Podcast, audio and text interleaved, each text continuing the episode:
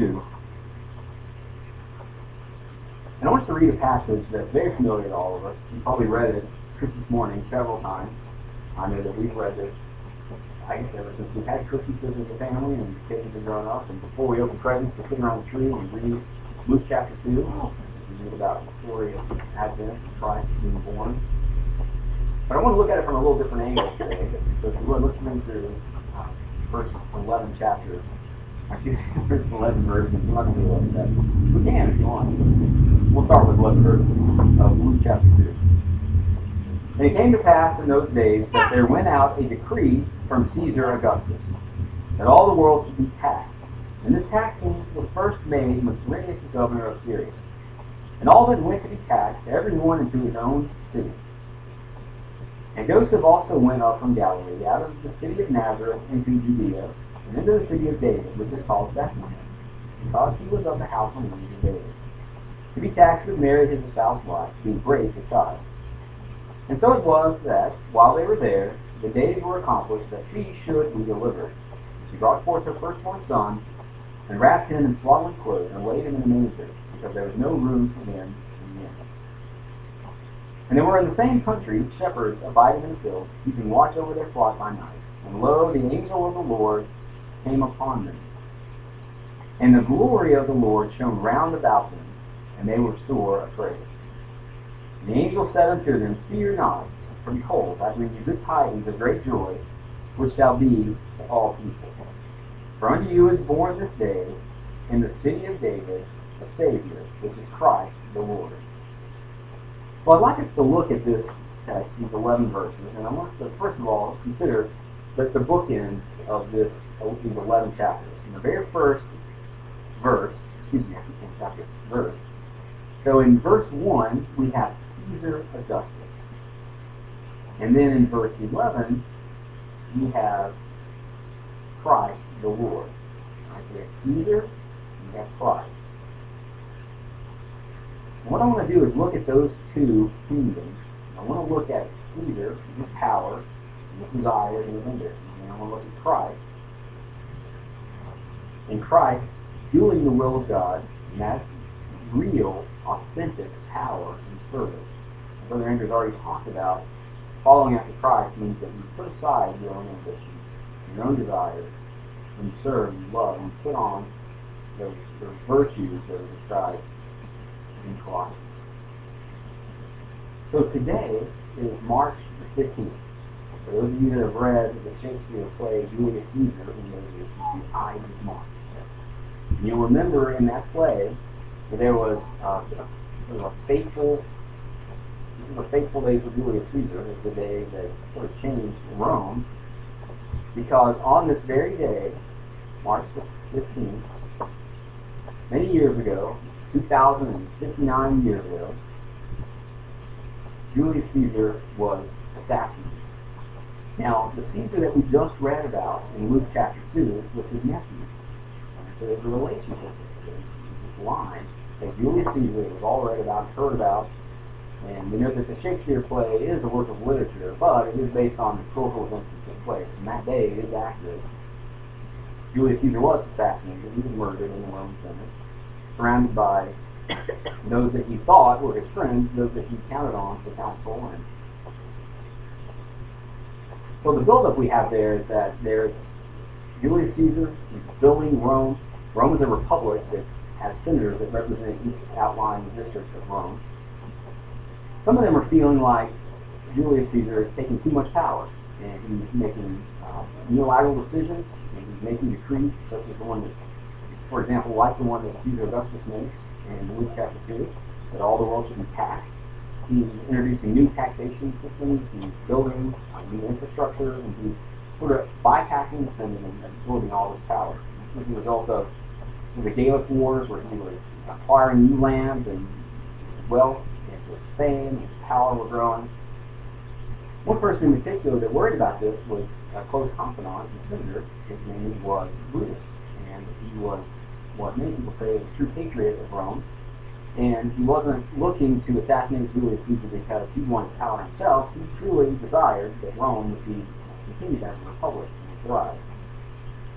But there were others, though, that had selfish ambitions and motives, and they wanted Julius Caesar dead. And so one of them in particular, Cassius, convinced Brutus to conspire with him a plot to assassinate Julius Caesar. So on that night, the Ides of March, March the 15th, they uh, made up this plan, this device to, to get Julius Caesar out of his home on a stormy, rainy night. Totally different than what we have out today.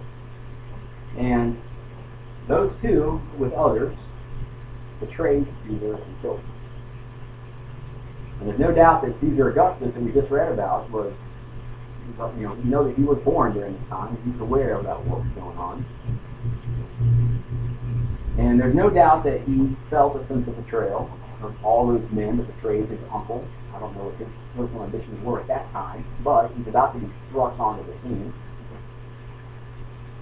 So you remember in the play when Brutus is there and Julius Caesar discovers him, and there's that line, Et tu, Estu, Brute, Brute, you know, talking to Brutus saying, you too, like you are here among the traitors as well. And I think from what I've read, it was that point when that was the fatal blow that killed Caesar. That was that betrayal, that crushing of the spirit, and he died right after that.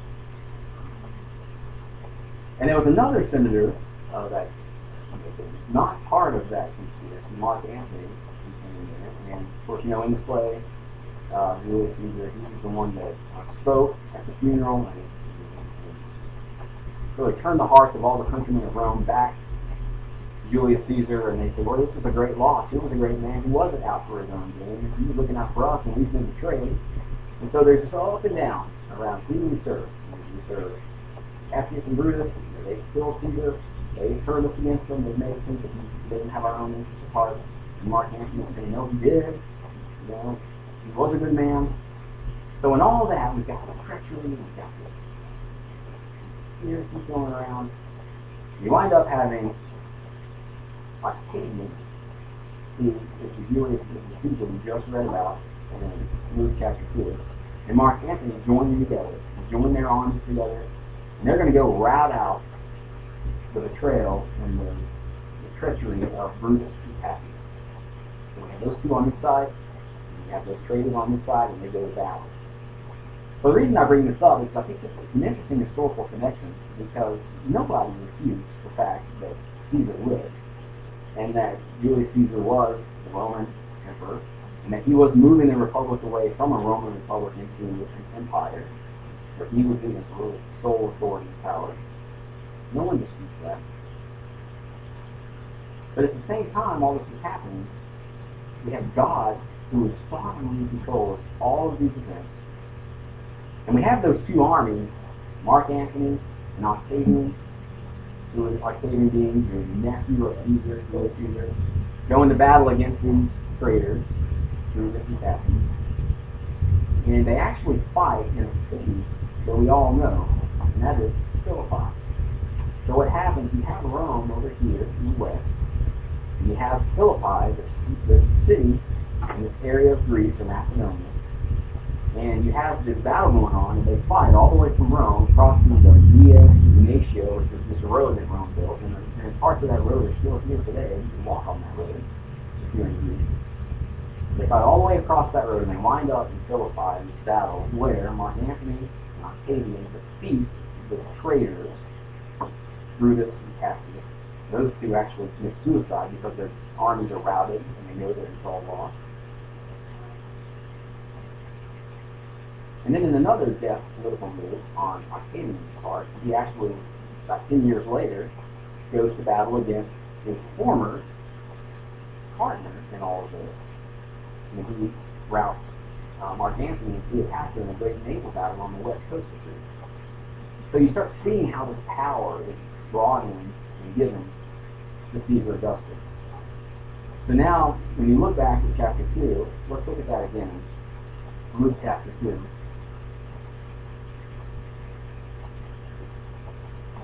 You see that Luke is writing here in the inspiration of the Holy Spirit. And it says, And it came to pass in these days that a decree went out from Caesar Augustus. At this point, Octavian has assumed sole control of Rome no longer a Roman republic. It's an empire. He's the emperor. In fact, when he was born, there were Roman astrologers that made the claim that he was the Son of God. They said that Apollo, the god Apollo, uh, was his father, and that he was the Son of God, and that he would be the king that would usher in peace on earth. So when we sing at Christmas time, the joy to the world, we sing that there's a king, that peace is on earth. Because we're singing that to the, the, the right and, perfect king, the kingdom, Lord of Lords, Jesus Christ. But at the same time, within the same community, it's almost like there was someone around in Gadsden today who's claiming that someone else was the Son of God and the King of Kingdom, Lord and had such power that he could make a decree, like in chapter 3, verse 1, that we all had to go to wherever we were born or wherever our family lineage was from and be cast. That was what the environment like in that time in the And verse 1, Caesar Augustus, who thought and claimed, and the people thought, and the people claimed of Rome, that he was God, that he was the Son of God, and that he would bring in peace that would last forever. So we know when the story goes on that Joseph went up from Galilee out of the city of Nazareth and went into Judea, into the city of David, which was right because he was from the lineage of David. And look at verse 9. And lo, the angel of the Lord came upon them, and the glory of the Lord shone round about them. You know, it had been a long time since the glory of the Lord had been made manifest to his children. Um, we read about uh, the tabernacle in the wilderness, or Solomon's temple. You know, we had the glory of the Lord, that of glory that was in that temple, and it was, it was there, and witnessed it, and they saw the majesty of the glory of the Lord. But for, and I can't remember the exact how many hundred years that was gone. So when the Babylonians destroyed the temple, that Shekinah glory had been removed from them. So there was this drought, this period where the, the glory of the Lord had not been shown upon them until this exact moment which you know is, is ironic in a way because here we have just a few years before that we have the birth of Octavian, who is proclaimed to be the son of God. And all these Roman astrologers and all these supposed wise men claim that he was the son of God. But here you have born Christ, the real Son of God, God Himself, part of that eternal Godhead, that, that Trinity Father, the Son, and the Holy Spirit, Christ being born, fully man, but also fully God, and the glory of the Lord shining all around those that were in the fields, the shepherds. In verse 10, And the angel said unto them, Fear not, for behold, I bring you good tidings of great joy, which shall be to all people. For unto you is born this day in the David a Savior, Christ the Lord. And this shall be a sign unto you, shall find the day wrapped in swaddling clothes, lying in the manger. And look at 13. And suddenly there was with the angel a multitude of the heavens which praising God, saying, Glory to God in the highest, and on earth peace and goodwill to men. So these angels, this heavenly host, was proclaiming that this is truly the Son of God that will bring everlasting peace. They knew that the peace that claim that Pax Romana, that you know, years and years of prosperity under the Roman system, would come to an end, and indeed it did. Today, Caesar Augustus, and by the way, the name Augustus means Son of God. In fact, they had coins made with his image on them saying Son of God on the bottom of it. They were serious. The Roman citizens really, if they didn't believe it, they sure played along well. And they, they thought this was the Son of God. The irony is that Caesar Augustus assuming all that power through fighting, through, blood, Christ assumed that power in the most humble of ways, being born in a manger. You see the difference in that how one is taken by force the other is assumed by the will of God, doing the will of God. Who of us can imagine coming to earth as the king of all the earth and coming in Christ came in this world? It's of confused with our sinful nature. But as we read in the New Testament, for instance, the writings of Peter or Paul, or Andrew went over today, we read about men who were actually in the presence of this King of Kings, Lord of Lords. Peter being there, Paul being transformed in a radical, dramatic way on the road to Damascus, seeing that glory before them.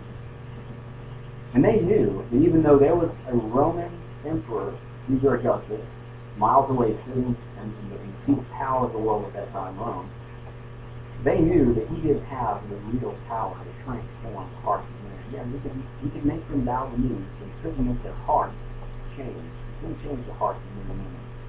Only Christ could do that. But you know, there have been men that have tried to do that ever since. You know, if you look at you know, if you look at various empires and nations that have been built, for instance, Germany in the 1930s, a lot of the imagery you see from National Socialist or Nazi Party is taken directly from Rome. You look at a lot of the banners that were behind you know, the, big palatial palaces where um, Hitler make these speeches. It looked a lot like Rome. In fact, even a lot of the of America looks like Rome. You know, the eagles and the, branches, the olive branches that come out. I mean, those, those are all Roman type symbols. Because there's a desire for man to build his own empire, and his own glory. Andrew was talking about the will and our sort of overcoming our wills or, or um, not following our own will. There was a, a movie that was made about the Third Reich. Um, filmmaker named Leni Riefenstahl, you guys have heard that, she wrote this movie, or produced this movie called The Triumph of the Will, and it was all about how Hitler and the National Socialists triumphed over their, their own wills, or they, they, they put their wills into submission to achieve great things, and that was this world power that they were created in the 1930s in Germany. The Christ kingdom looked totally different. They looked like the kingdom of service, the kingdom that was. All right, so that's kind of where we are uh, up to this point. If you look at chapter 2 of Luke, you've got those two bookends. You've got Caesar Augustus, who claims to be king, and then you've got Christ coming in and actually doing the work of being you know, the king, saving his people, and following the will of God. let's look though. So I thought it was an interesting connection as we look at you know, what happened in the Ides of March. Not today the Ides of March. We look at that big battle transpired, took place all from Rome all the way to Philippi. So I'd like for us to turn to the Philippians letter, Paul's letter to the Philippians, and I'm going to go quickly for one of month. But remember, Paul has witnessed this glory of Christ. He's witnessed what it's like to be in the presence of the real power and king. Not Rome, not just fake power, not just assumed power that's fleeting and won't last and doesn't last. But know that Caesar Augustus is not sitting on the right hand of God today, but only Jesus Christ is. We just read that in Romans or uh, Psalm 110.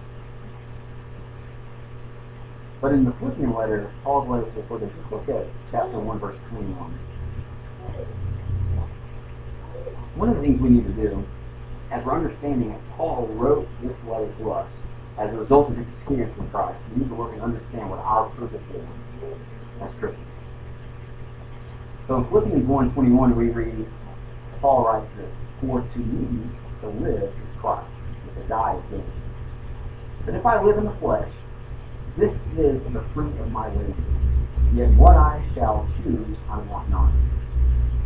For I am in a strait state, having a desire to depart and to be Christ, which is far better. Nevertheless, to abide in the flesh is more needful for you. And having this confidence, I know that I shall abide and continue with you for all your furtherance and joy of faith.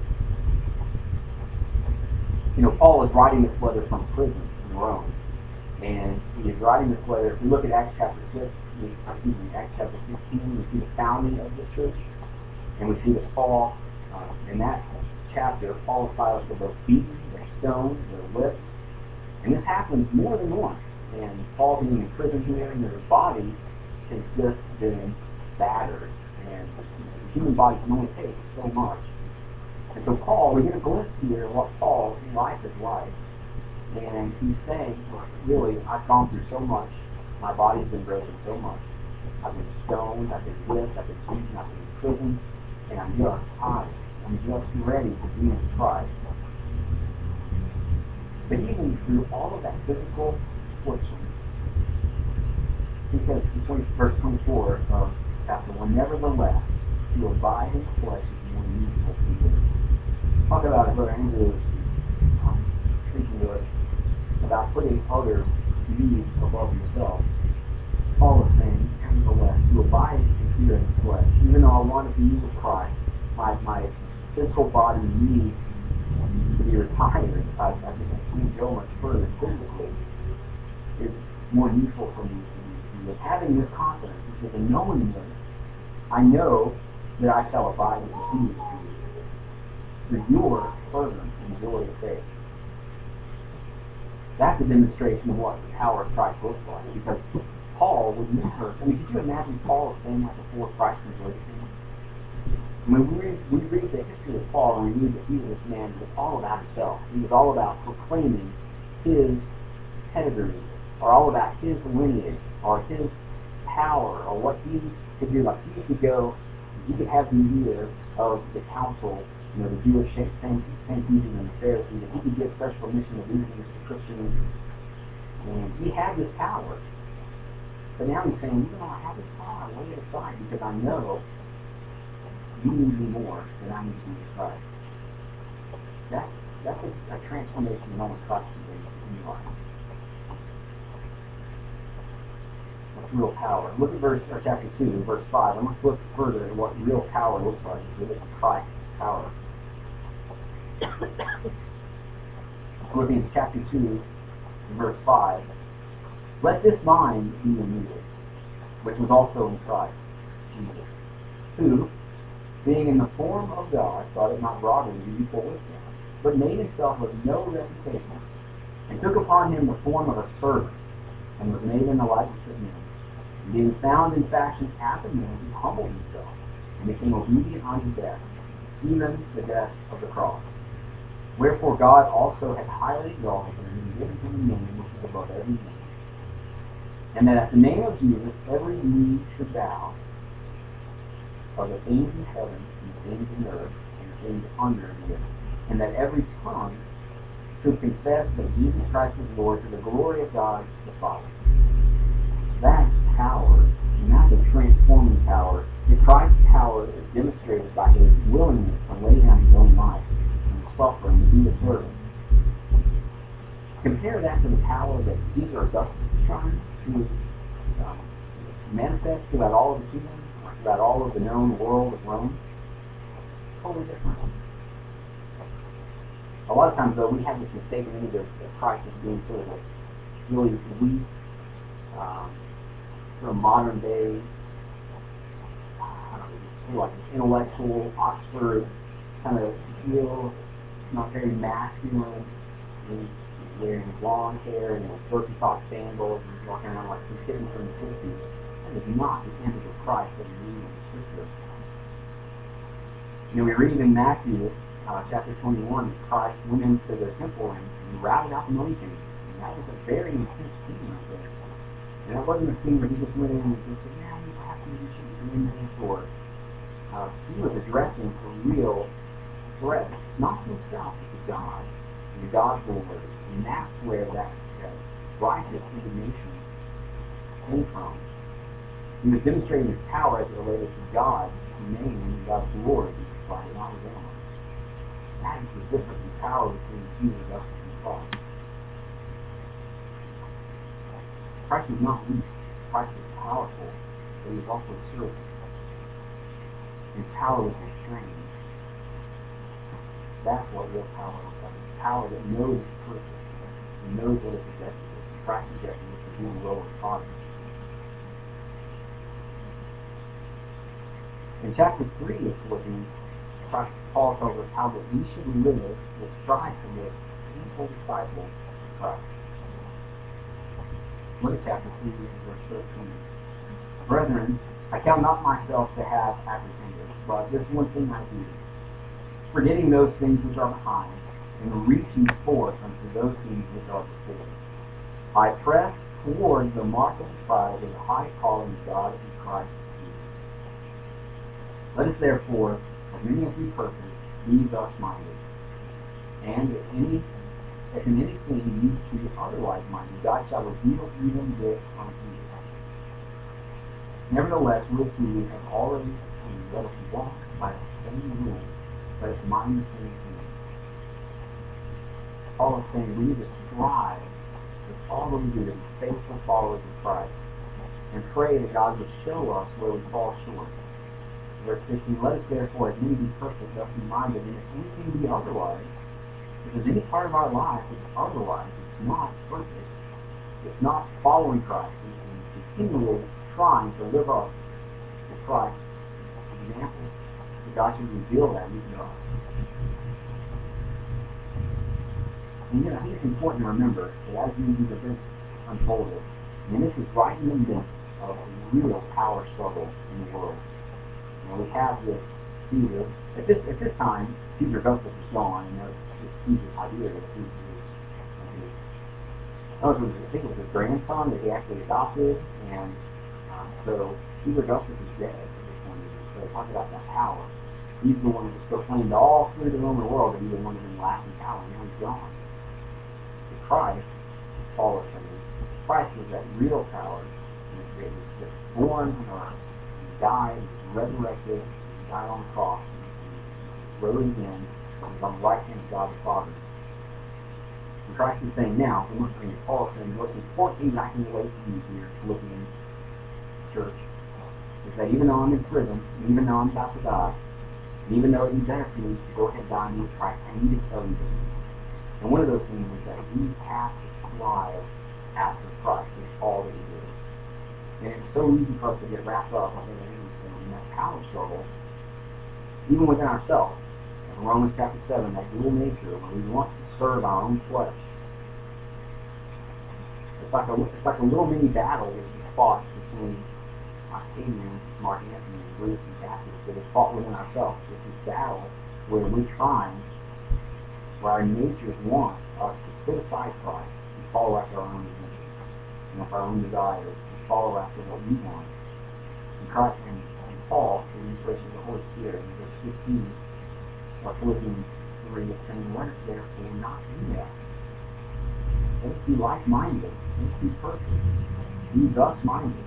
And if anything be otherwise minded, God shall reveal even this unto you. And that should be our prayer every day.